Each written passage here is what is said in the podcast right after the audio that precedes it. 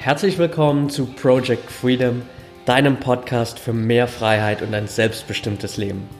Mein Name ist Patrick Thiele und ich helfe dir jede Woche dabei, deinen eigenen selbstbestimmten Weg im Leben zu gehen und endlich das Leben zu führen, von dem du immer geträumt hast. Danke, dass du mir heute etwas von deiner Zeit schenkst. Let's go!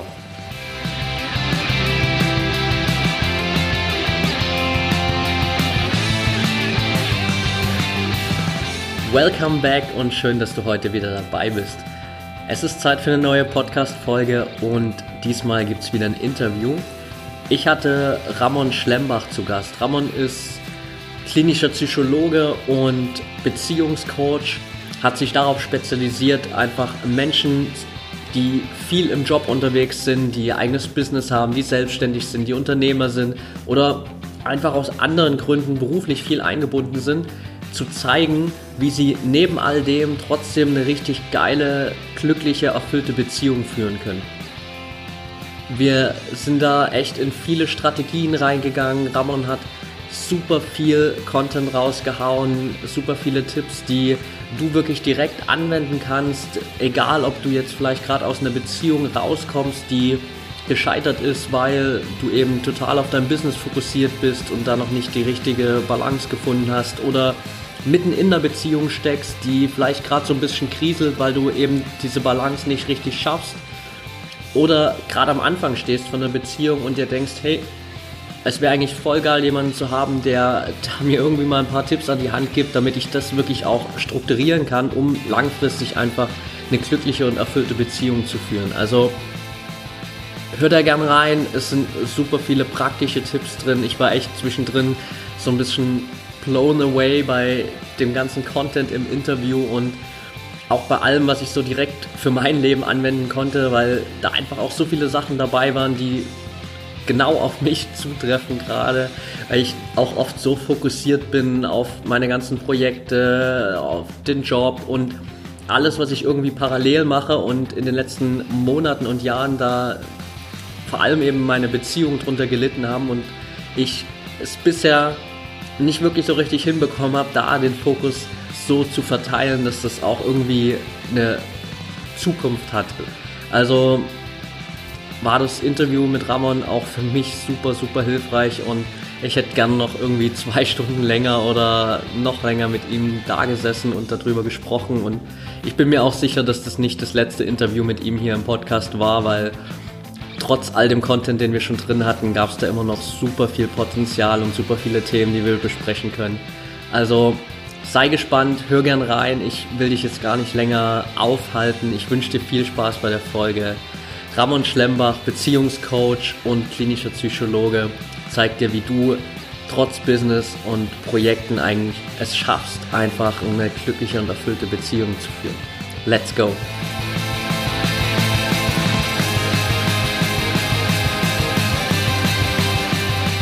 Welcome back und schön, dass du heute wieder dabei bist. Heute sitze ich hier zum ersten Mal in meinem Wohnzimmer auf der neuen Couch mit Ramon Schlembach. Schön, dass du dabei bist, Ramon. Ja, danke, dass du mich dabei hast. Sehr cool, dass es geklappt hat heute. Ähm, für alle, die da draußen sitzen und dich nicht kennen, wenn du in zwei Sätzen beschreiben würdest, was du machst, was würdest du den Leuten sagen? Okay, also ich bin Psychologe und spezialisiert auf Beziehungscoaching und genau da, wo es schwierig wird, nämlich wenn man eine Selbstständigkeit hat oder ein Business führen möchte und gleichzeitig das ausbalancieren möchte mit seiner Beziehung. Sehr cool und ich glaube für viele da draußen heutzutage ein extrem wichtiges Thema in dieser ganzen Welt, wo wir alle irgendwie immer beschäftigter sind, so viele Leute ihr eigenes Ding starten, viele Unternehmer, die glaube ich da auch mega strugglen, so mit dieser ganzen Balance zwischen Selbstständigkeit und Beziehung, so das alles, die ganzen Lebensbereiche auf die Beine zu bekommen. Wie ich damals auch. Da, daher kam mir das Interesse an der Arbeit letztendlich, weil ja. ich damals mir einen Ansprechpartner gewünscht hätte in meiner ersten Selbstständigkeit und ähm, jetzt bin ich das. Perfekt, ja. äh, einfach die Lösung schaffen, die du brauchst oder die du gern gehabt hättest. Ähm, sehr cool. Nimm uns mal so ein bisschen mit in deine Story. Äh, wie bist du zu dem gekommen, was du jetzt machst? Ähm, also ich habe damals wollte ich Business studieren, äh, International Business. Das war so ein bisschen blauäugig auch. Ich dachte, okay, ich bin gut in Mathe, ich bin gut in Englisch, muss ich International Business machen. So. Ja. Und dann äh, bin ich aber ein Jahr lang nach Frankreich gegangen für meinen Zivildienst, habe dort mit geistig behinderten Menschen gearbeitet und habe dort zwei Psychologen kennengelernt und ich dachte, wow, das will ich auch können. Die waren so eine fantastischen Menschen, ich habe so viel von denen gelernt und dann hat sich in kurzer Hand mein Wunsch geändert. Ich habe gesagt, okay, Business ist es nicht mehr. Ich bin immer noch wirtschaftlich interessiert, ja. aber ich wollte Psychologe werden. Und dann habe ich mein, mein Studium begonnen an der Freien Universität hier in Berlin. Und fünf Jahre, nee, sechs Jahre später war ich dann irgendwann fertig, war noch ein Jahr lang im Ausland und wusste dann aber, okay, Psychologe sein ist cool und auch das zu lernen ist cool. Aber schon am Ende des Bachelors und am Anfang des Masters wusste ich, ich möchte nicht angestellt sein in der Klinik hinterher. Okay. Weil so der normale Weg von einem Psychologen ist, ähm, die meisten machen klinische Psychologie, ja, das heißt, die werden dann, gehen dann noch weiter und werden Therapeuten ja. oder machen psychologische Beratung in so einer Familienberatungsstelle oder in der Klinik und das wollte ich nicht machen. Und ich hatte aber keine Ahnung, was ich sonst machen sollte. okay. Äh, mega spannend. Wo kam, glaubst du, dass das bei dir herkam, dass du von Anfang an schon gesagt hast, hey, ich habe da keinen Bock darauf, irgendwie angestellt zu sein, sondern äh, ich will mein eigenes Ding machen? Weil zum Beispiel, also die beiden Psychologen, die du da in Frankreich getroffen hast, waren die auch angestellt oder waren die auch selbstständig? Die waren das waren beides tatsächlich auch Therapeuten, also das ist quasi noch die weitere okay, Weiterbildungsstufe. Ja. Und die waren, glaube ich, auch mittlerweile selbstständig und die haben dann auch Supervision angeboten für 1000 Euro pro Tag, äh, ein paar Stunden und so. Also denen ging es, glaube ich, auch schon ganz gut. Aber da hatte ich den Blick noch nicht drauf damals. Okay. Für mich war nur so, wow, Psychologe, abgefahren, das will ich auch. So, ähm, und das war auch nicht immer so, dass ich selbstständig sein wollte. Ähm, ich bin in Mecklenburg aufgewachsen und ähm, meine beiden Eltern sind auch Angestellte und da ist so ein bisschen die Mentalität noch mehr, mach ein gutes Studium und such dir einen sicheren Job. Ja. Und das, so bin ich auch aufgewachsen. Das ist ja auch völlig okay. Und ganz ehrlich, ich, ich weiß, dass es irgendwann aufgekommen ist. Ich glaube, als ich nach Australien wiedergekommen bin und komplett pleite war, habe ich das erste Mal überlegt, okay, ich muss irgendwie meine Finanzen in den Griff kriegen. Wie mache ich das? Und da habe ich mich ganz viel auf Sparen konzentriert. Ja. Und es hat eine Weile gedauert, bis ich irgendwann mal zu hören bekommen habe, ja, das Sparen ist aber nicht der Weg, um ja. also mal, äh, finanzielle Sicherheit zu erreichen, sondern eigentlich ist es das Einkommen. Und dann dachte ich, okay, du musst irgendwie musst du Unternehmer werden. Aber wusste tatsächlich immer noch nicht wie. Ja, Und ich sagte, okay, dann gehst du erstmal weiter äh, deinen Ausbildungsweg. Und in dieser Zeit habe ich dann gesucht und probiert und bin gescheitert wie ein Blöder ähm, mit verschiedenen Selbstständigkeiten, bis ich dann irgendwann hier angekommen bin. Okay. Ja. Äh, ist, glaube ich, auch so der, der Standardweg von jedem, dass du immer erstmal die ersten fünf Sachen generell so, so mhm. schief gehen.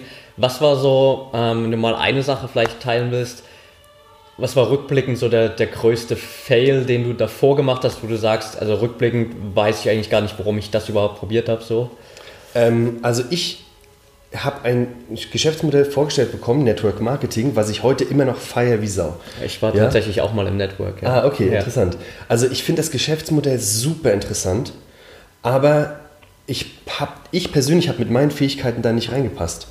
Weil ich konnte mich immer selbst gut verkaufen. Also zum Beispiel, wenn ich eine, einen Job wollte oder sowas, das, da war ich immer gut drin. Aber ich war nie gut in diesem typischen Verkaufen von, also für Produkte von jemand anderem. Ja. Ne, ich könnte auch nicht angestellter Vertriebler sein, das hat nie für mich funktioniert.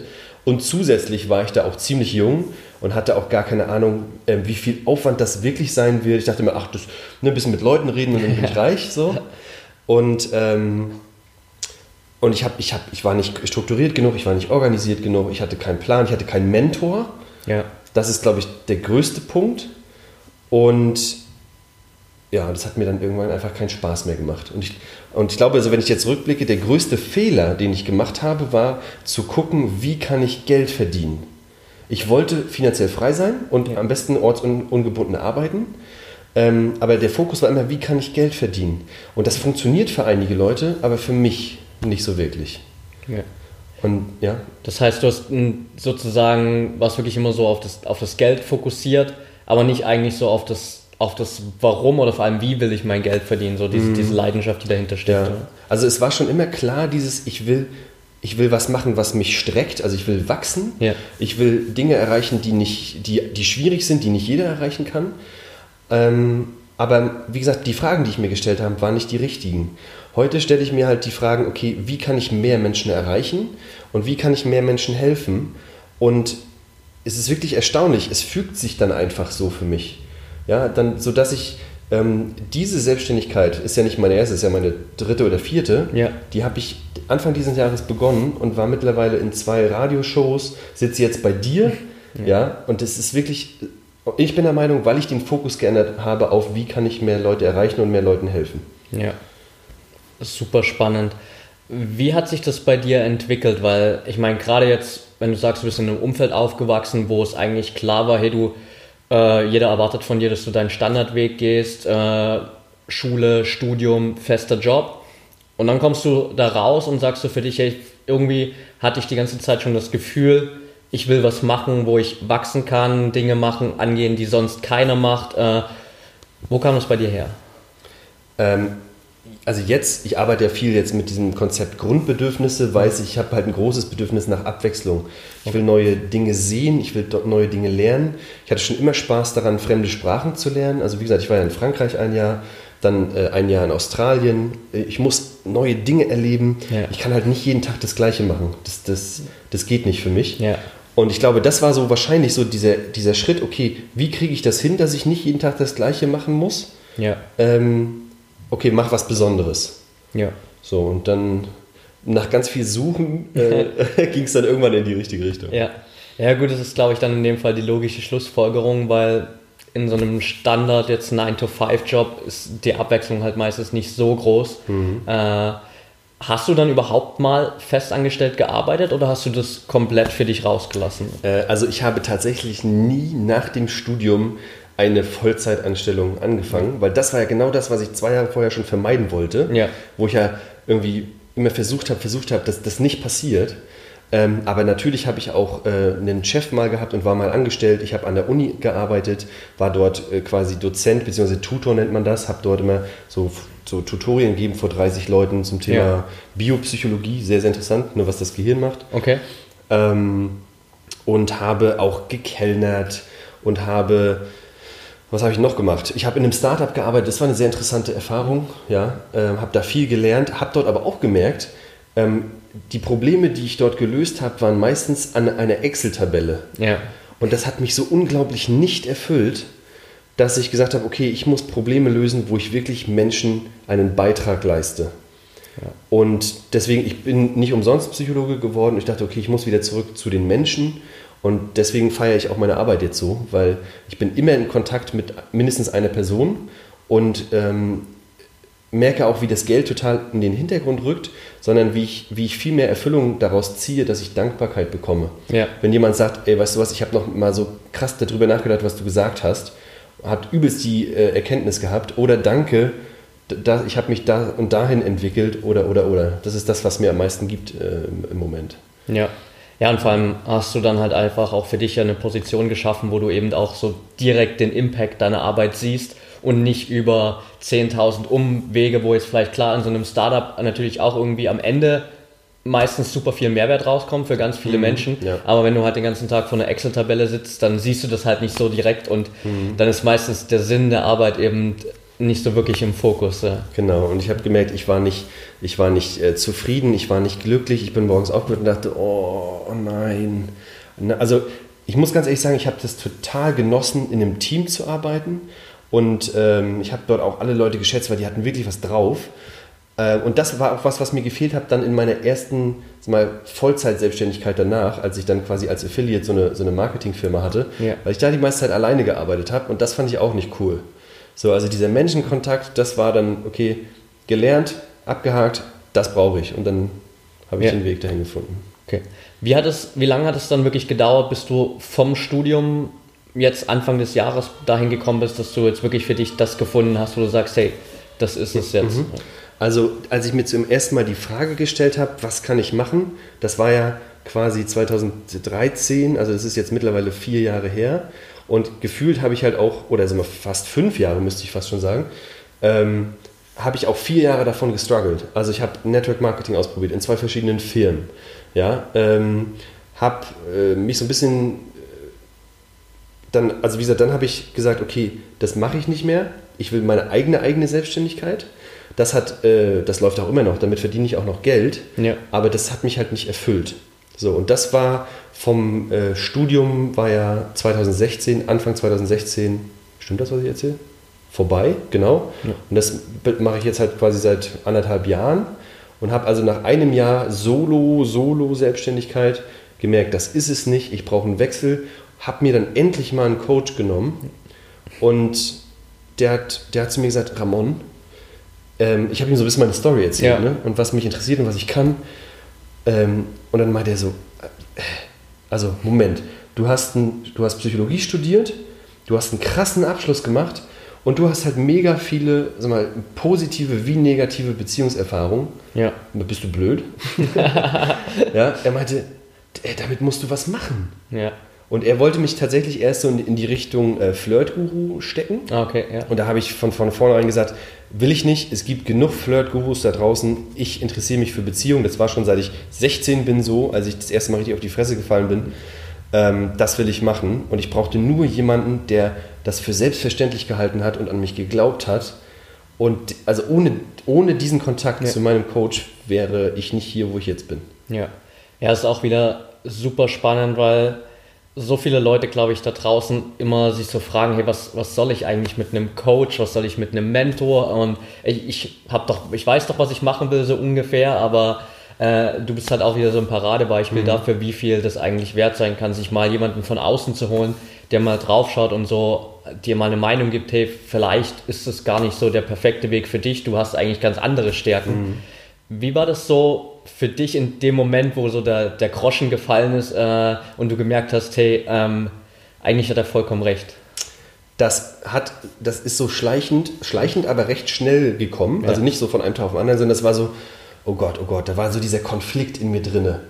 Äh, kannst du das, äh, also als Psychologe hast du halt nicht diesen, diesen Gedanken, okay, mit meiner Psychologie werde ich jetzt selbstständig, sondern mit der Psychologie wirst du in der Regel Therapeut oder du gehst in der großen Organisation Personalentwicklung machen. So, das ist ein typischer Weg. Ja.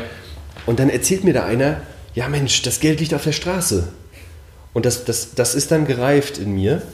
Und dann brauchte ich ihn und er hat mich auch so ein bisschen an die Hand genommen. Wir haben dann so das Geschäftsmodell entwickelt. Was will ich wirklich anbieten? Was kann ich? Wo kann ich Mehrwert liefern? Und ab diesem Zeitpunkt hat sich, ist alles quasi wie so ein Puzzleteil von alleine zusammengefallen. Äh, das hat sich gefügt. Ähm, ich habe, ich weiß gar nicht, wir haben uns Ende Februar das Geschäftsmodell erdacht. Ja. Und vier Wochen später hatte ich meine ersten zwei Kunden. Da bin ich auch noch sehr dankbar, das sage ich denen auch immer wieder, weil die haben mir vertraut, als ich noch keine Referenzen hatte und so Ja. weiter und so fort. Denen habe ich extrem viel zu verdanken. Und seitdem ist wirklich ein Ding nach dem anderen dazugekommen, was ich nicht vorhersehen konnte äh, und wofür ich extrem dankbar bin und wo ich jetzt noch mehr Motivation habe, richtig Vollgas zu geben. Ja. Mega geil eigentlich die Story auch, wenn man das so sieht, dass halt in dem Moment, wo du wirklich rausfindest, hey, was das, was ist eigentlich meine Leidenschaft, wie kann ich meine Stärken und all das mit den Erfahrungen zusammenpacken, um wirklich so den größtmöglichen Mehrwert zu liefern, dass dann halt so alles zusammenfällt und äh, dann auch irgendwie alles perfekt passt. Also, Wie war das so gegenüber Kollegen, die jetzt vielleicht oder auch äh, Leuten, mit denen du das Studium zusammen abgeschlossen hast? Hattest du da viele, sag ich mal, Diskussionen, Konflikte, weil du gesagt hast, hey, ich habe überhaupt gar keinen Bock auf diesen klassischen Psychologen-Therapeuten-Weg und alle anderen gesagt haben, ja, kannst du nicht machen, du, es ist doch klar, dass du den Weg gehen musst? Ähm, ich habe tatsächlich, ich habe mehr Gegenwind bekommen aus der Familie und aus, der, aus dem alten Freundeskreis ähm, als von den, den Studenten in, in meinem Studium. Also ich habe mich mit denen auch nicht unbedingt ausgetauscht über meine Unternehmerambitionen, Ja. weil die waren auf einem ganz anderen Trip. Und wenn ich eins gelernt habe, ist dann unterhalte ich mit den Leuten, die die gleiche Ansichten, die gleichen Perspektiven teilen, gerade was solche, sagen wir mal in Anführungsstrichen, anspruchsvollen Themen angeht, Ja. wo du am Anfang auch strugglen wirst. Wenn du die ganze Zeit jemand hast, der dir sagt, nee, mach's nicht und bist du dir sicher, das kannst du, also habe ich, hab ich auf die harte Art und Weise gelernt. Ja. Ähm, ich habe mit, mit zwei Leuten, mit meinen zwei besten Freunden habe ich geredet. Und die hatten auch unterschiedliche Meinungen und haben mich auch, äh, sag mal, sag mal gedanklich herausgefordert. Und das war gut für mich. Ja. Ähm, aber ansonsten gar nicht mal so mit denen, mit denen aus Studium. Okay. Und wie bist du so mit dem Gegenwind aus Familie, Freundeskreis umgegangen? Weil, also ich habe das damals zum Beispiel bei mir gemerkt, dass ich zwar, ich hatte, als ich dann mein Studium geschmissen habe und angefangen habe, so mein eigenes Ding zu machen, nach Australien gegangen bin, all die Sachen. Ach, guck an. Ja. ähm, kam aus dem Freundeskreis, gerade so von der, von der Uni, ziemlich viel Gegenwind, weil ich halt auch kurz vorm Abschluss war. Aus meiner Familie kenne ich das aber halt zum Beispiel überhaupt gar nicht. Also da bin ich auch bis heute mega dankbar, dass meine Eltern, mein Bruder da immer hinter mir standen. Äh, egal, was für einen Scheiß ich irgendwie äh, ausgeheckt habe. Wie bist du damit umgegangen? Das war wahrscheinlich die härteste Erfahrung auf diesem ganzen Weg.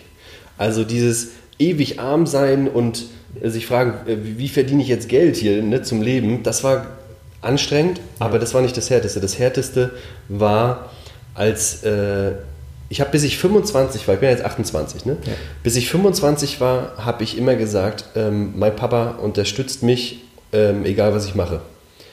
Und als ich dann das erste Mal so mit Network Marketing angekommen bin äh, und das hat nicht geklappt und das zweite hat nicht geklappt, dann habe ich zu spüren bekommen, dass er nicht immer alles einfach gut heißt, was ich mache. Ja. Und das war extrem hart für mich. Ähm, da, weil er, also ich nehme das auch nicht übel, ne? Ja. sondern er wollte ja nur das Beste für mich. Und er hat gesagt, Junge, bist du denn blöd? Du hast ein krasses Studium hingelegt, äh, du könntest jetzt ein gutes Geld verdienen, such dir doch mal einen ordentlichen Job. Und ich verstehe den Gedankengang, aber das ist nicht das, was du hören willst. Und das ja. ist richtig hart. Ja. Ja, ähm, meine Schwester hat, egal was ich gemacht habe, hat immer gesagt, du schaffst das. Die hat schon, als ich 24 war, hat sie zu mir gesagt, Ramon, ich weiß das, du bist irgendwann Millionär. Und, und dachte ich mir, schön, dass du das schon weißt, weil ja. ich weiß es noch nicht. ähm, aber das mit meinem Vater war hart. Mittlerweile ähm, ist er auch so mein größter Fan. Ja. Aber gerade als ich von der Psychologie weggegangen bin ins Marketing, das konnte er nicht verstehen. Ja. Das, glaube ich, kann auch keiner verstehen, äh, so, wenn man es nicht selber macht. Ähm, und das war hart. Und da musste ich ne, frei nach dem Motto, dein Umfeld formt deinen Charakter und die meisten Leute äh, scheitern am Umfeld, musste ich tatsächlich den Kontakt zu meinem Vater für Monate reduzieren. Okay. Und ich habe dann weniger oft angerufen, ich war weniger oft da. Ich habe nie gesagt, Papa, wir reden jetzt nicht mehr, ja. ne? sondern ich habe einfach weniger mich mit ihm auseinandergesetzt, weil immer nur die Frage war, und, na, wie läuft's? Ja. Und ich dachte, ich will dir nicht antworten, weil du willst es gar nicht wissen. Ja. Ne? Ähm, und das, das habe ich dann hinterher von meiner Schwester gehört. Er meinte so, Mensch, Ramon meldet sich gar nicht mehr. Und dann meinte meine Schwester, wundert dich das? Jedes Mal, wenn er hier ist, ähm, nimmst du ihn in die Mangel mit seiner Selbstständigkeit. Ja. Oh, echt, das, das, das, hä? das mache ich doch gar nicht oder ja. wollte ich doch gar nicht. Und das ist wirklich interessant, weil so eine Aktion wie von mir, akademisches ne, Studium und dann so in die ganz andere Richtung gehen, das löst ja natürlich auch bei den Eltern äh, Unsicherheiten aus. Ja. Was macht der Junge für einen Blödsinn? Der sieht noch gar nicht, in was für ein, für ein Unheil er sich stürzt. Ja. Ne? Und ja, wie gesagt, ich musste den Weg gehen und mal mein Umfeld mal kurz ein bisschen wegschieben. Das, was mich be behindert, in Anführungsstrichen, und es mir ja. schwer macht. Und als ich dann auf einem guten Weg war, ähm, bin ich einfach wieder mehr in den Kontakt gegangen und jetzt, äh, wie gesagt, jetzt feiert er mich übelst. Ja. es ist sehr cool, ja. ja. Es ist, glaube ich, auch wieder so ein, so ein riesen Golden Nugget für, für jeden, einfach da mal, gerade in solchen Phasen, sich irgendwie ein bisschen rauszunehmen und halt gegenüber den Personen, die einen jetzt nicht unbedingt supporten, mal so ein bisschen zu verschwinden für eine Weile und halt dann wieder aufzutauchen, wenn man sagen kann, hey, ähm, ich verstehe, dass du Angst hattest, aber ich bin jetzt meinen Weg gegangen und es funktioniert, es macht mich verdammt glücklich Mhm. Ähm, und ich meine, es, es, scheint ja dann bei dir perfekt funktioniert zu haben, wenn du auch jetzt sagst, dein Dad ist jetzt so dein, dein größter Fan, dann. Ja, also perfekt ist halt immer so, also, es war halt ja. krass holprig, ja. ja. Ähm, aber es hat funktioniert und es war wirklich, also es war wirklich schwer. Das hat mir wirklich auch mal das Herz schwer gemacht. Ähm, meine Mutter hat, also mein Opa hat einen Laden gehabt, einen Musikladen und war also auch unternehmerisch tätig und das merkt man auch meiner Mutter an, weil die meinte so, ach Ramon, alles was du äh, bis jetzt gemacht hast, hast du irgendwie hingekriegt, du machst es schon. Und das hat geholfen, dass nicht wenigstens nicht gleich beide ähm, so eine krasse Unsicherheit verspürt ja. hatten. Aber also mit dem Outcome bin ich jetzt zufrieden. Ja, sehr cool, ja. Ähm, ja, lass uns mal so ein bisschen reinspringen in das, was du jetzt wirklich machst. Mhm. So, ähm, wie hat sich dann so wirklich deine Spezialisierung äh, ergeben? Weil ich meine, du bist ja jetzt vor allem darauf fokussiert, wirklich so für viele Menschen diese Balance zu schaffen zwischen eben gen genau dem, was du gemacht hast und auch selbst so irgendwie ein eigenes Ding aufbauen, äh, egal was das jetzt ist und trotzdem nebenbei äh, irgendwie noch eine erfüllte, glückliche Beziehung zu führen, was ja echt für viele super, super schwer ist. Das kann ich auch aus eigener Erfahrung mhm. ganz gut sprechen. Ähm, wie hat sich das bei dir ergeben dann auch? Also aus einer, wie gesagt, aus einer sehr, sehr schlechten Erfahrung oder anstrengenden Erfahrung. Ich habe ähm, beziehungstechnisch schon extrem viel mitgemacht und extrem viel gelernt. Ich habe aus Australien eine Beziehung mitgebracht, die, die sehr, sehr lange gehalten hat, für fünf Jahre okay. in, in Als jungen Jahren. Fernbeziehung oder ihr wart dann zusammen hier in Deutschland? Und genau das ist das. Ich habe erst mal zweieinhalb Jahre Fernbeziehung von Berlin nach Melbourne gemacht. Okay. Und das hat funktioniert. Da bin ich auch ziemlich stolz drauf. Das haben wir gut hingekriegt. Wie ähm, oft habt ihr euch da gesehen in den zweieinhalb Jahren? Äh, wir haben uns die, du musst dir vorstellen, die Semesterferien in Deutschland und die Semesterferien in Australien sind versetzt. Ja. Und wir sind jede Semesterferien sind wir geflogen. Okay. Ich habe irgendwie das Geld zusammengekratzt ja. ja. und sie genauso. Also das haben wir ähm, gut hingekriegt. Und dann war sie da. Und dann haben wir noch so zwei Jahre, zweieinhalb Jahre in Berlin gefristet. Ja. Und auch das ziemlich glücklich. Und dann ging es aber immer mehr los mit, okay, mein Studium ist vorbei und ich gehe so ab vom Weg. Ja. Und das war, glaube ich, auch für sie hart. Sie hat es nie ausgedrückt. Also es gibt ja Partnerinnen oder Partner, die dann so die Holzkeller rausholen und sagen, was, was soll der Scheiß, mach das nicht. Sondern sie hat mich machen lassen. Das ist ja schon mal viel wert. Ja. Man sagt ja immer, wenn du irgendwas machen willst, sollte dein Partner mindestens neutral oder am besten dem positiv gestimmt sein. Ja. Ähm, sie hat mich machen lassen, aber ich habe gemerkt, wie ähm, immer wenn ich davon erzählt habe, so, oh, ich habe das geschafft und ich habe das gemacht, das hat sie nicht wirklich so interessiert. Ja. Und auch das kann ich verstehen, aber auch das ist hart am Anfang, wenn du versuchst, deinen Weg zu finden. Ja. Ne? Und ich glaube, insgeheim hätte sie sich auch gewünscht, dass ich mich einfach in der Klinik anstellen lasse, ne? weil ich hätte prompt gefühlt dreimal so viel Geld verdient, wie ich da hatte. Und es, ihr Leben wäre auch einfacher gewesen. Und ich habe halt so einen Fokus darauf gelegt, dass, ich, dass wir auch wenig Zeit miteinander hatten. Und ich habe damals auch viel falsch gemacht.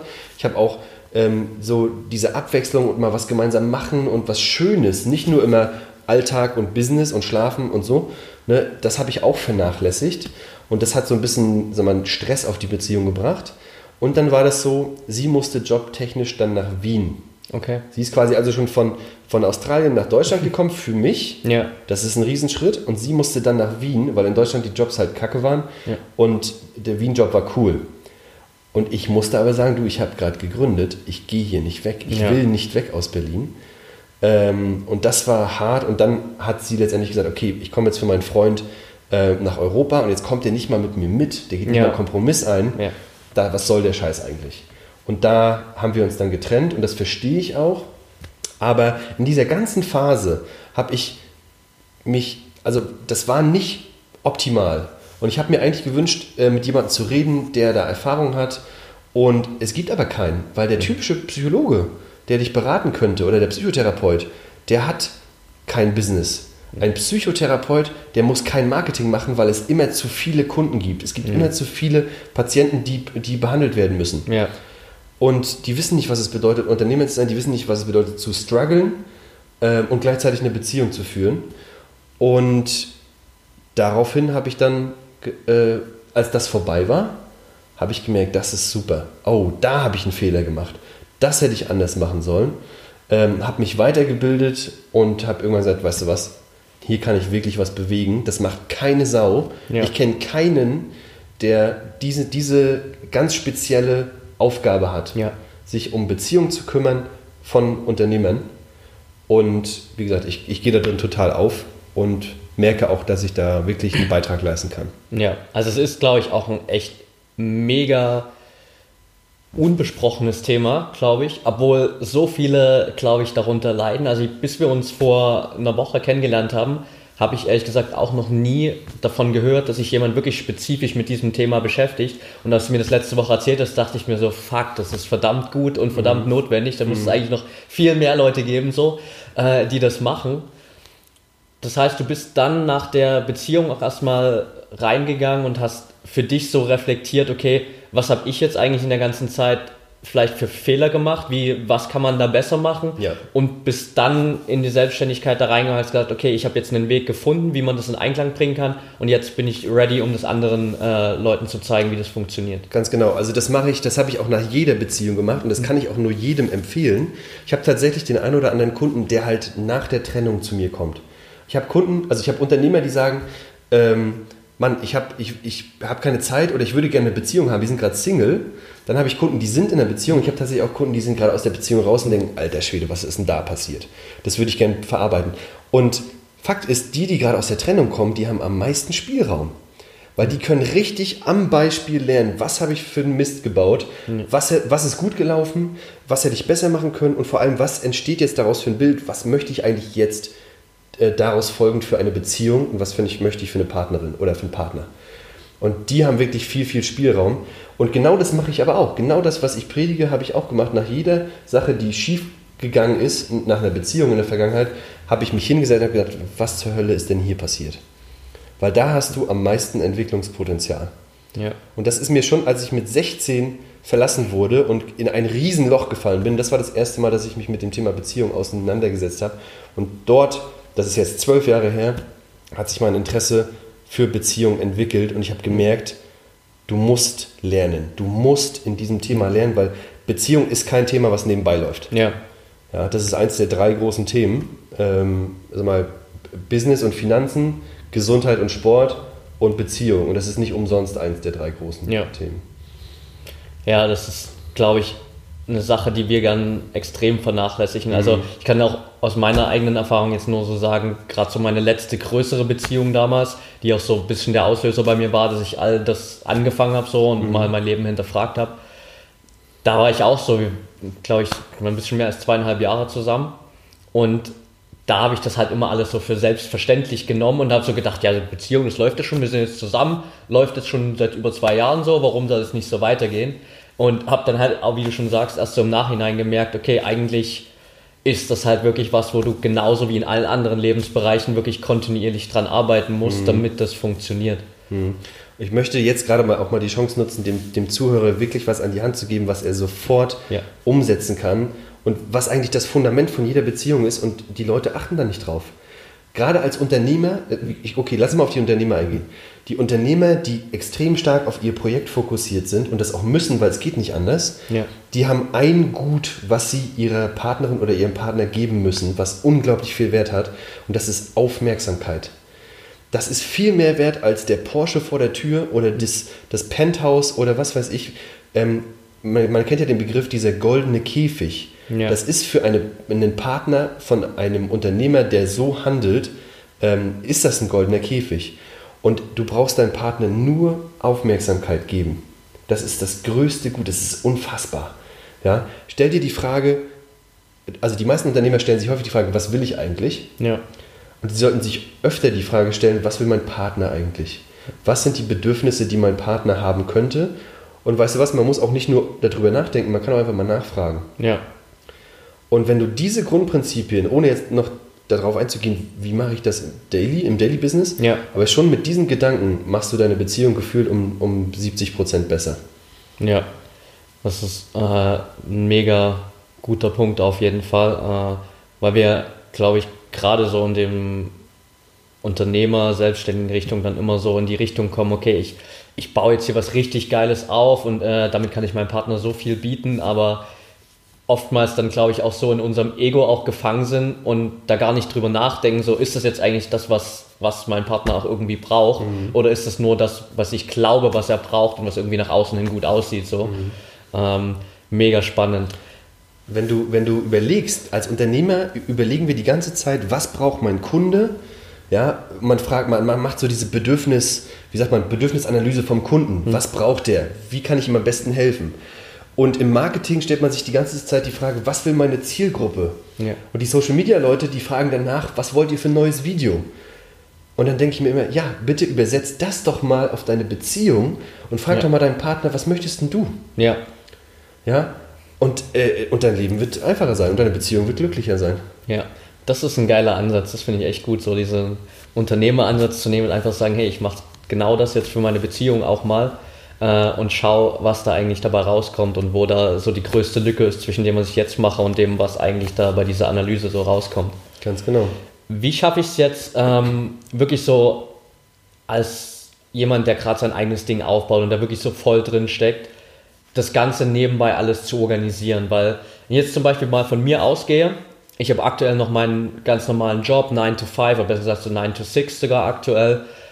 Bin hier mit dem Podcast beschäftigt, äh, mit meinen Online-Kursen, mit diversen Workshops, zum mhm. Sport gehen auch noch. Da ist meistens irgendwie nicht viel Spielraum, was äh, bei mir jetzt auch in der Vergangenheit ein Riesengrund war, warum, glaube ich, da aus vielen Begegnungen, wo ich am Anfang irgendwie so dachte, okay, da ist vielleicht durchaus Potenzial da, mhm. nie mehr geworden ist, weil ich keine Ahnung, zwei, drei Wochen später festgestellt habe, okay, eigentlich habe ich gerade überhaupt gar keine Zeit, jemanden kennenzulernen oder ich weiß nicht, wie ich es machen soll, weil ich mhm. will auch natürlich mein Business nicht vernachlässigen, weil es ja schon so mein kleines Baby ist und mhm. äh, ich das nicht allein lassen will. So. Mhm. Ähm, dann, du priorisierst gerade anders. Du priorisierst dein Business Nummer eins und das ist ja auch völlig okay, aber dann darfst du dich nicht beschweren, dass es äh, mit der Partnerschaft nicht klappt. Ne? Ähm, das heißt, du musst das ist wieder das Thema Aufmerksamkeit, was du, du oder wem oder was du Aufmerksamkeit gibst, das wird wachsen. Und du gibst halt ganz viel Aufmerksamkeit auf dein Business und sehr, sehr wenig auf Aufmerksamkeit und Priorität aufs Dating oder auf die Beziehung. Ja. Du bist gerade äh, Single oder in der Beziehung. Ähm, ist schwierig. Nennen wir es mal noch Single. Okay. Ah, okay, okay. Also das ist halt das Ding. Wenn du, wenn du Single bist, dann musst du halt Zeit ins Dating äh, investieren. Und wenn du in einer Beziehung bist, dann solltest du Zeit und vor allem Aufmerksamkeit und Energie in die Beziehung investieren. Es gibt einen Unternehmer, den kennen wahrscheinlich viele, die, die sich mit Social Media beschäftigen, äh, der, ist halt, der heißt Grant Cardone. Ja. Und der, ich habe mir mal seinen Zeitplan angeschaut, der hat so unglaublich wenig Zeit für ja. seine Kinder und für seine Frau. Der hat zweimal eine halbe Stunde für seine Kinder am Tag, ja. morgens um 5.30 Uhr vor der Schule oder 6.30 Uhr und abends, bevor sie ins Bett gehen. Ja und eine Stunde am Tag für seine Frau zwischen 21 und 22 Uhr. Und das funktioniert. Und warum kann das funktionieren? Also Fakt ist, du brauchst den richtigen Partner dafür. Das ist schon ja, mal ja. Nummer eins. Du kannst äh, viel deines Beziehungsstresses vermeiden, wenn du dir von Anfang an den richtigen Partner aussuchst. Jetzt schweife ich gerade, jetzt habe ich mehrere Möglichkeiten, in verschiedene Richtungen zu gehen.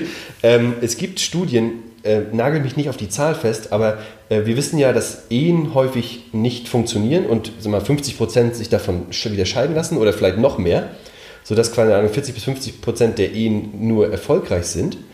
Interessanterweise ist die zweite Ehe zu ungefähr 70 Prozent erfolgreich. Woran liegt das? Das liegt daran, dass die Menschen dann gelernt haben, es geht nicht nur ums Aussehen, ja. sondern es geht um die persönliche Passung. Und genau das muss man als Unternehmer auch natürlich in Betracht ziehen. Du brauchst einen Menschen, der Verständnis hat, dass du viel arbeitest. Wenn jemand ähm, ausflippt, dass du am Sonntag noch irgendwas vorbereitest, das ist nicht der richtige Partner. Also ja. das kann der richtige Partner sein, wenn du ihm sagst, du Schatz, ich meine es nicht böse, das ist einfach eine Sache, die ist wichtig, die will ich vorbereiten und dann schenke ich dir 100% Aufmerksamkeit. So, aber das muss klappen. Ja. Und jetzt habe ich gerade den Faden, das war noch eine zweite Möglichkeit, die ich da, wo ich da einsteigen wollte, was ich unglaublich wichtig fand. Ähm, ja, warum das bei Grant Cardone klappt so, mit, genau. der, mit, der kurzen, mit dem kurzen Zeitrahmen. Weil er in dieser Zeit 100% da ist. Ja. Du musst dir überlegen, die Leute kommen nach Hause, einen krass anstrengenden Tag und ich verstehe, du willst dann abschalten und so weiter. Heute ist Fernseher nicht mehr so das große Thema, aber das Smartphone. Ja. Wenn du mit deiner Partnerin oder deinem Partner abends drei Stunden verbringst, aber du bist davon zweieinhalb Stunden am Handy, dann hast du de facto keine Zeit mit denen verbracht.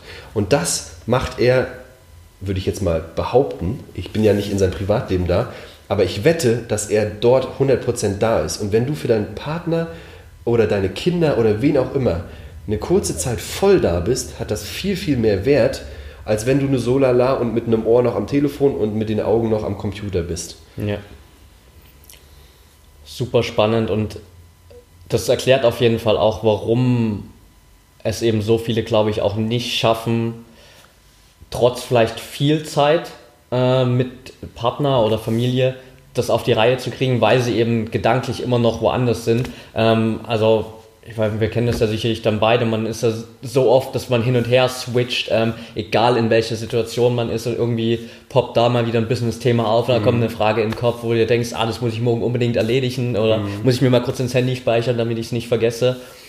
Ähm, Glaubst du, dass das so jetzt, wenn wir mal dieses Modell von Grant Cardone hernehmen, eine Lösung ist, sich wirklich auch so, wenn man jetzt mega busy ist, gerade so einen Terminkalender zu setzen und wirklich zu sagen, hey, ähm, dann und dann treffen wir uns, weil ich merke das jetzt gerade, davor war das bei allen Bekanntschaften, die ich so in den letzten Wochen, Monaten gemacht habe, war es immer so, ja, wir haben uns da einmal getroffen und meistens ist es oft gar nicht zu einer zweiten Begegnung gekommen, mhm. weil dann irgendwie immer ein Zeitplan dazwischen kommt. Wir haben so, ja, wir verabreden uns da mal, dann kam aber bei mir immer irgendwas dazwischen, wo ich gesagt habe, tut mir leid, ich kann das heute nicht verschieben, mhm. der Podcast-Interview oder whatever. Mhm. Und das Spannende ist, jetzt habe ich vor ein paar Wochen jemanden kennengelernt und als wir uns das letzte Mal getroffen haben, haben wir uns tatsächlich so hingesetzt und haben gesagt, okay, lass mal Terminkalender vergleichen wann sehen wir uns das nächste Mal und haben direkt so einen Termin ausgemacht quasi, was sich im ersten Moment irgendwie total strange anfühlt, wenn man so beziehungsmäßig das mhm. macht. Äh, aber offensichtlich ist es ja tatsächlich eine ganz gute Lösung, oder? Das ist, ist immer the way to go, meiner Meinung nach. Ja. Ich habe da jetzt keine Studien, die das, mhm. die das unterstützen, aber das ist meiner Meinung nach der richtige Weg, weil stell dir mal vor, du hast jetzt mal, du bist Unternehmer und bist viel beschäftigt und 95% deines Kalenders sind voll wie hoch ist denn die Wahrscheinlichkeit, dass zufällig mal spontan was funktioniert? Die geht ja gegen null. Und deswegen, als wir beide uns getroffen haben, was haben wir gemacht? Ich habe gesagt, hol mal deinen Kalender raus, wann haben wir beide Zeit? Klar, wir sind jetzt beide im Business-Kontext, aber es geht nicht anders. Ja. Und wenn ich mich mit jemandem treffen will, also ein Date ist ja auch ähnlich, du kannst dich auch mit einem Freund treffen wollen. Ja. ja ähm, da sage ich auch, äh, wann wollen wir uns treffen? Ich, die lachen auch meistens schon ein bisschen. Ja. Ich meine so, wie lange, von, von wann bis wann? Und dann ja. trage ich mir das genau ein. Und dann ist der Termin da fest. Und dann gehe ich mit dem frühstücken oder dann treffe ich mich mit dem oder der zum Kaffee. Ja. ja? Äh, meine Freundin und ich, wir machen das auch so. Ja, wir verabreden uns und dann ist das Ding fest. Ja. So, und das. Manche Leute sagen, ja, das ist ja nicht romantisch und das muss schön und ne. Aber also ich habe es lieber dass es funktioniert und dass wir das bekommen, was wir wollen, dass wir uns ja. sehen. Und lass doch, ist doch egal, dass es nicht romantisch ist. Ja, absolut. Ich meine, ähm, letztendlich geht es ja darum, wirklich, dass man die Möglichkeit überhaupt Zeit hat, äh, jetzt, dass man überhaupt die Möglichkeit hat, Zeit zusammen zu verbringen. Ja. Ähm, und ob es dann nun in so einem Kontext ist, dass man sich das in den Terminkalender einträgt ähm, deutlich wahrscheinlich besser, als irgendwann nach ein paar Wochen festzustellen, ja, wir haben eigentlich überhaupt gar keine Zeit ähm, und spontan mhm. klappt das nie. Ganz genau. Also haben wir jetzt schon mal so Topic Nummer eins oder Tipp Nummer eins auf jeden Fall sich so wirklich verabreden, äh, Termine setzen und die Zeit, äh, die man dann miteinander verbringt, auch äh, wirklich bewusst, bewusst nutzen, mhm. volle Aufmerksamkeit auf den Partner. Was ist abseits dieses Punktes oder dieser zwei Punkte so das Hauptproblem, was du festgestellt hast, wo, wo viele dran scheitern? Äh, das kommt auf den Typ Unternehmer an. Ich habe festgestellt, ich habe natürlich jeder ist total anders, ja. aber ich kann sie tatsächlich in zwei Gruppen clustern. Es gibt den Unternehmer, der so krasser, also Business-Typ, äh, keine Ahnung, 15 Angestellte, Millionen Umsatz im Unternehmen, äh, krasser Macher, ähm, und sehr, sehr projektorientiert. Und äh, wenn man so mal das, das Disk-Modell, diese Farben nimmt, sehr blau. So, ja. Ne, Blau-Rot, okay. so sehr dominant. Ähm, und dann habe ich Unternehmer, die sind auch super Unternehmer, super enthusiastisch, geben richtig Vollgas, aber sind viel, viel mehr beziehungsorientiert. Und das sind zwei, das sind zwei ganz unterschiedliche Ausgangspositionen. Die, die erste Gruppe, die so die, die, die Big Bosse so ein bisschen, ne? Ja. die ähm, das begegnet, begegnet, mir fast jedes Mal, die sind, die sind gewöhnt, ich bin der Entscheider, mhm. ich habe hier das Sagen, wir machen das jetzt so. Und eine der Sachen, die mir andauernd dann äh, begegnet, ist dieses Thema über den Kopf des Partners oder über den Kopf der Partnerin hinweg zu entscheiden. Okay, ja. Und das geht einfach nicht. Dein Partner ist nicht dein Angestellter, ja, ihr seid auf Augenhöhe. Dass ich das überhaupt erklären muss, finde ich manchmal schon irgendwie erstaunlich. Ja. Aber es muss nochmal bewusst gemacht werden. Und wenn du das machst, dann, äh, dann sitzen die auch da und sagen, ja, klar, hast recht. Und ich muss sagen, ich mag diesen Typ Unternehmer sehr gerne, weil der sitzt dann da mit Stift und Zettel und der setzt um. Ja. ja das ist ein Macher. Ja. Und ähm, der andere Typ, der mehr beziehungsorientiert ist, der hat die Herausforderung manchmal ähm, diese Frage, also ganz viele von denen haben die Tendenz, viel, viel zu geben, ja. was ich auch super finde. Die wollen für ihren Partner ähm, äh, sich, die wollen sich kümmern, die wollen für ihn was machen, die sind da, ja. Und dort ist das Thema ähm, ein bisschen mehr auch bei sich bleiben und diese, diese, diese Frage, sollte ich mal mehr geben oder mehr nehmen?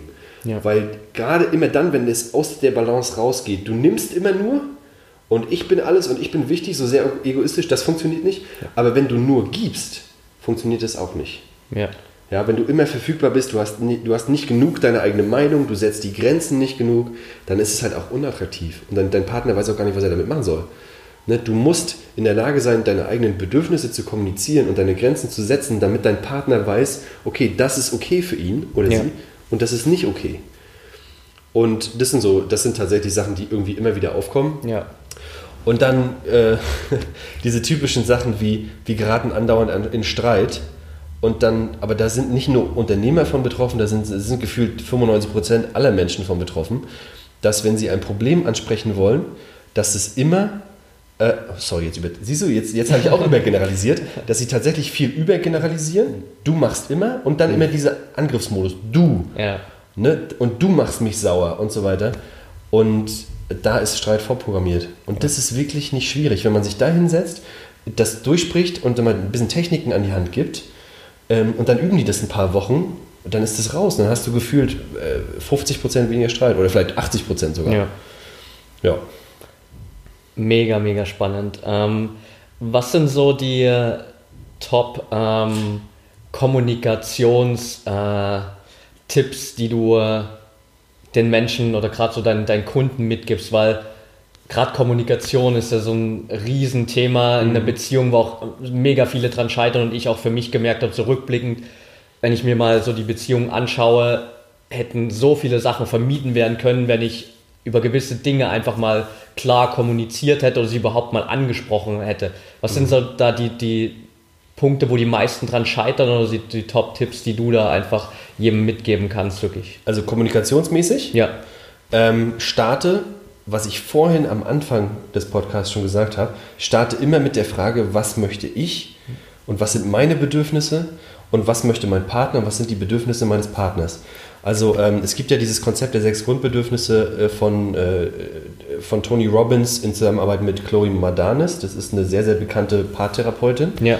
Ähm, das ist so eine Grundlage, die ich immer schaffe bei meinen Kunden, zu verstehen, es gibt Bedürfnisse, die wir alle haben, und wenn Streit aufkommt, dann ist in der Regel eins dieser Grundbedürfnisse nicht bedient oder, oder hart angegriffen oder mehrere. Und wenn du darüber nachdenkst, dann bahnst du schon mal den richtigen, den richtigen groben Weg für deine Kommunikation. Und dann sind es so Feinschliffe, dass du ähm, darauf achtest, ne, wie du kommunizierst, äh, dass du zum Beispiel sagst, ich habe wahrgenommen das, das löst das und das in mir aus und ich würde mir wünschen das. Ja. Das ist also du musst überlegen, in einem Streit ist ja immer ähm, Energie in eine Richtung von einem Partner und in die Energie in die andere Richtung und die treffen sich. Ja. Und dann kommt es zum Knall. Und dieses, mir ist aufgefallen das und ich, ne, das macht das und das mit mir, das ist wie, als wenn du dann die Energie des Partners aufnimmst und weich zurückspielst. Okay. Dann ja. kannst du gar keinen, da kannst du gar keinen Streit, also klar kannst du Streit haben. Ja. Fakt ist, ich habe auch mal Streit. Ja.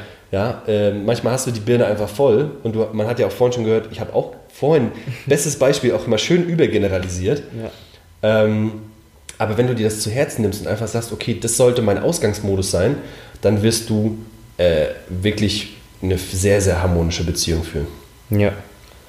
Super hilfreich, glaube ich, für jeden da draußen. Eine Frage mhm. habe ich noch, dann müssen wir hier uns mal langsam in Richtung Ende bewegen. Es ist ein mhm. mega spannendes Thema. Wir könnten wahrscheinlich noch eine Stunde hier sitzen.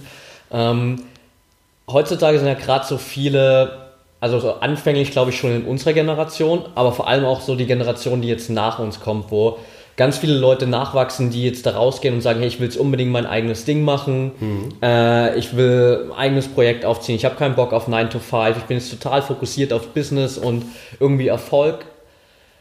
Und dann steht er immer so dem gegenüber, okay, diese ganze Generation ist in Anführungsstrichen so beziehungsunfähig. Mhm. Ähm, was, heißt, was ist deine Meinung dazu? Ich würde am liebsten, und das habe ich auch schon überlegt, ich würde am liebsten ein Buch schreiben, was heißt Generation beziehungsfähig. Ja. Weil mich das nervt, dass die Leute immer sagen, die Leute sind beziehungsunfähig. Das stimmt zum Teil, ja. weil manchmal habe ich das Gefühl, die haben wirklich nicht die Skills, die man braucht, um ordentlich eine Beziehung zu führen. Aber die, die meisten sind nicht beziehungsunfähig, sondern die haben sich einfach entschieden, ich will das gerade nicht. Ja. Ja, die wollen, keine Ahnung, äh, sich auf äh, Tinder durchvögeln oder ähm, ähm, und das ist ja auch gut. Also jeder kann ja so eine Phase haben. Oder die wollen sich jetzt nur auf das Business konzentrieren. Das ist ja mal diese große Frage, äh, lieber Single oder lieber in der Beziehung, wenn ich mein Business starte. Das ist eine fantastische Frage, ja. Kann man sich natürlich nicht immer aussuchen, weil mal ist man in der Beziehung oder mal ist man halt Single. Aber das, ist, das hat alles Vor- und Nachteile. Ähm, und ich denke nicht, dass die Beziehung, äh, sorry, dass die Generation beziehungsunfähig ist. Ich glaube einfach so, Aufmerksamkeit und Fokus sag mal, shiften ein bisschen ja. und bewegen sich woanders hin. Ähm, aber wir haben heute auch noch ganz fantastische Beziehungen, die, äh, also ganz fantastische Paare, die offensichtlich beziehungsfähig sind. Ja. Ja, also auch wieder so quasi einfach sich bewusst zu machen, auf der einen Seite, was, was will ich eigentlich? Und dann auch einfach bewusst zu sagen, okay, wenn ich jetzt eine Beziehung will, auch gerade wenn ich vielleicht in so einer Gründungsphase bin, Aufbauphase, whatever, äh, das halt bewusst auch einzutakten und nicht zu sagen, okay, das, das läuft jetzt entweder nebenbei oder es läuft halt gar nicht, sondern wenn ich halt so ein Mensch bin, der da wirklich Wert drauf legt, dann einfach zu sagen, okay, jetzt muss ich dann aber auch wirklich Zeit investieren dafür. Mhm. Ja, und ähm, das geht ja an jedes Beziehungsthema oder an jedes Thema generell. Ja. Aber zum Beispiel, worüber wir noch gar nicht gesprochen haben, ähm, Unternehmertum und Sex ist auch nicht so einfach in der Beziehung. Ja? Ähm, also es ist ja nicht nur so, wir wollen gemeinsam was machen, sondern auch unsere Sexualität, die sich über die Zeit ähm, sowieso entwickelt und dann aber auch noch von wenig Zeit, die da ist, auch noch stark beeinflusst wird. Ja. Ähm, aber das, ist, glaub, das macht, glaube ich, nochmal ein ganzes Fass auf hier. Ja, das, das, ich glaube, das können wir uns für die, für die zweite Podcast-Folge, ich glaube, da müssen wir nochmal eine Folge ja. machen äh, und das Thema uns auch auf jeden Fall mal vornehmen. Ja. Lass uns mal so langsam zum Ende kommen und da habe ich immer so drei Fragen, die ich äh, jedem Interviewpartner gern stelle. Die erste davon wäre so, was sind die zwei Bücher, wo du sagst, okay, die haben mir am meisten geholfen, die haben mich am weitesten gebracht bisher? Boah, scheiße, Mann. Oh, ich habe so viele gelesen.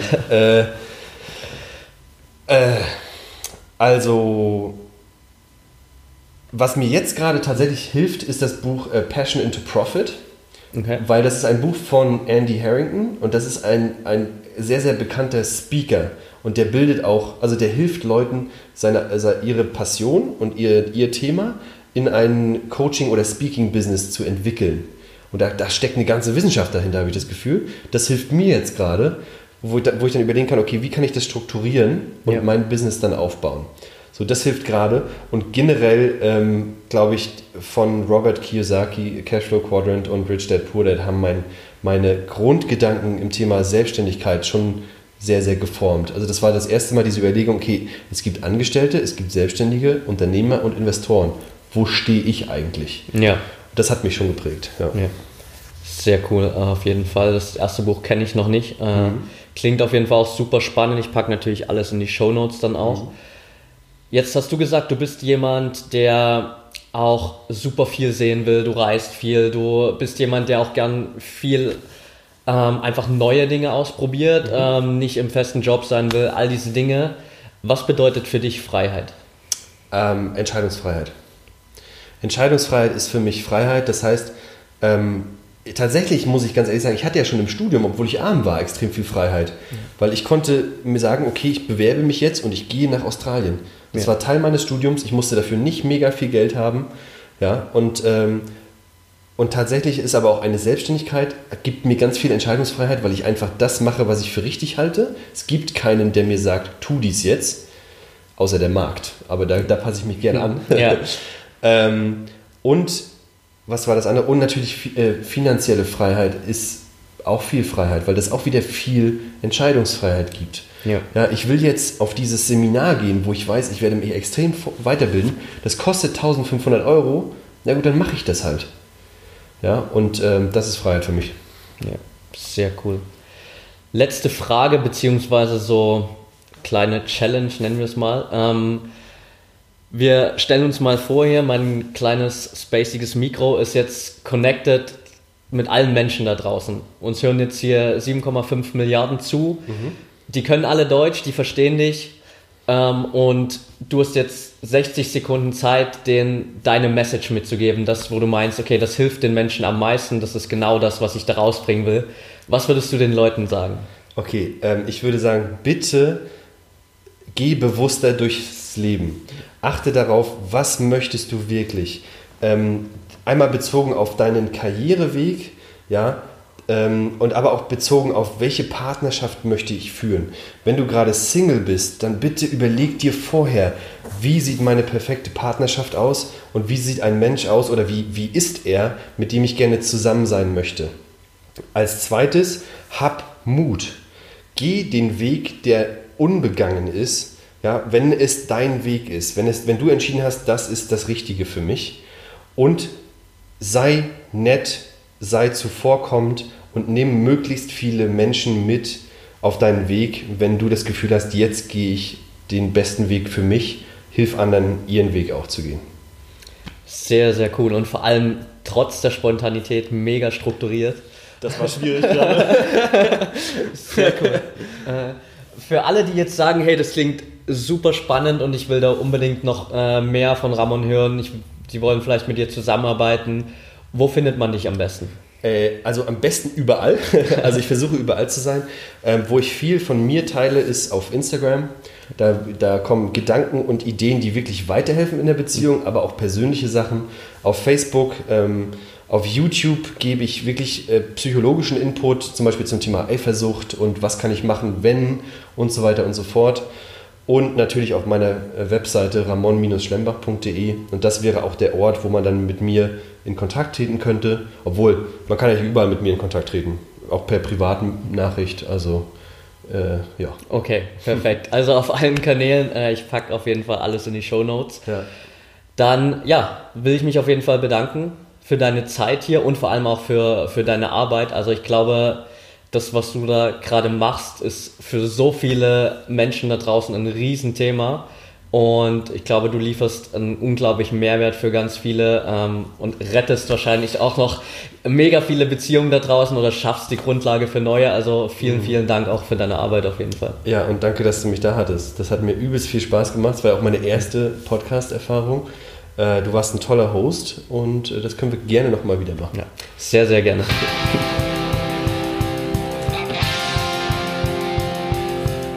Okay, that's it. Ich hoffe, die Folge hat dir gefallen. Wenn du es noch nicht getan hast, dann würde ich mich riesig darüber freuen, wenn du mir einfach eine kurze Bewertung und Rezension bei iTunes da lässt. Geht für dich ruckzuck zwei kurze Klicks und einfach eine kleine Message, was du hier über den Podcast denkst, was du anderen Menschen gern mitgeben willst, die vielleicht hier noch nicht reingehört haben und einfach für sich entscheiden wollen, okay, ist das was oder ist das nichts für mich. Würde mir super helfen, einfach noch mehr Menschen da draußen zu erreichen. Also vielen Dank dafür schon mal. Wenn du in deinem Umfeld Menschen hast, die vielleicht genauso mit diesem Problem gerade strugglen, dass sie äh, voll fokussiert sind auf ihr eigenes Business, auf die Selbstständigkeit, auf viele berufliche Projekte und aber das Problem haben, ihre Beziehungen nicht auf die Reihe zu bekommen oder da einfach Probleme zu haben oder erst gar keine Beziehung zustande zu bekommen aus diesen Gründen, dann teile die Folge gern mit den Menschen und lass uns natürlich auch gern connecten. Du findest mich auf Instagram unter patrick-freedom. Da versuche ich wirklich jeden Tag Content rauszuhauen, egal ob in den Posts oder in den Stories. Alles rund um dieses Thema mentale Freiheit, Persönlichkeitsentwicklung und wie du es schaffst, wirklich all das im Alltag auch anzuwenden. Fragen, die mir durch den Kopf gehen und natürlich auch Fragen, die ich aus der Community bekomme. Also schreib mir da auch super gern und werd auch gern Teil meiner Project Freedom Community. Da hast du die Möglichkeit, dich mittlerweile mit über 200 Menschen zu connecten, die genauso auf dem Weg zum freien, selbstbestimmten Leben sind kannst dich mit den Menschen connecten, austauschen. Ich versuche da von außen immer ein bisschen Input zu geben in Form von kleinen Stories, Geschichten, inspirierenden Ansätzen, allen Dingen, die mir gerade so auf den Weg kommen und die ich dir vielleicht irgendwie mitgeben kann. Also schau da gerne mal rein. Und ansonsten, wenn du jetzt sagst, hey, äh, das war ein richtig geiles Interview und ich will auch gerne mal so ein Interview machen, ich will gerne einen Podcast machen, ich will unbedingt schon länger was auf die Beine stellen, habe aber noch gar keine richtige Ahnung, wie das geht, dann hör dir oder schau dir besser gesagt super gern meinen Podcasting-Kurs an, weil mir haben so viele Leute in der Vergangenheit die Frage gestellt, wie funktioniert das mit dem ganzen Podcast, was brauche ich alles, wie kann ich das auf die Beine stellen? Und nachdem ich das ein paar Leuten gezeigt habe, habe ich einfach einen Online-Kurs daraus gemacht, der dir wirklich Step by Step zeigt, wie kannst du mit deinem Podcast starten, wie findest du dein Thema, deinen Namen, was brauchst du für Soft- und Hardware, wie kannst du richtig geilen Content kreieren, wie gewinnst du Interviewpartner für dich und wie schaffst du es auch dann natürlich einen richtig geilen Podcast-Launch zu machen, um ganz, ganz viele Menschen zu erreichen und wirklich auch langfristig erfolgreich zu sein und deine Message daraus in die Welt zu tragen. Den Link dazu findest du in den Show Notes, genauso wie alle anderen Infos aus dem Interview. Schau da super gern rein. Wenn du noch Fragen hast, schick mir gerne eine Nachricht. Und bis dahin wünsche ich dir jetzt erstmal einen schönen Tag, Abend oder wann auch immer du den Podcast gerade anhörst. Und denk immer daran, wir haben nur ein Leben, eine Chance und es ist deine Entscheidung, was du daraus machst.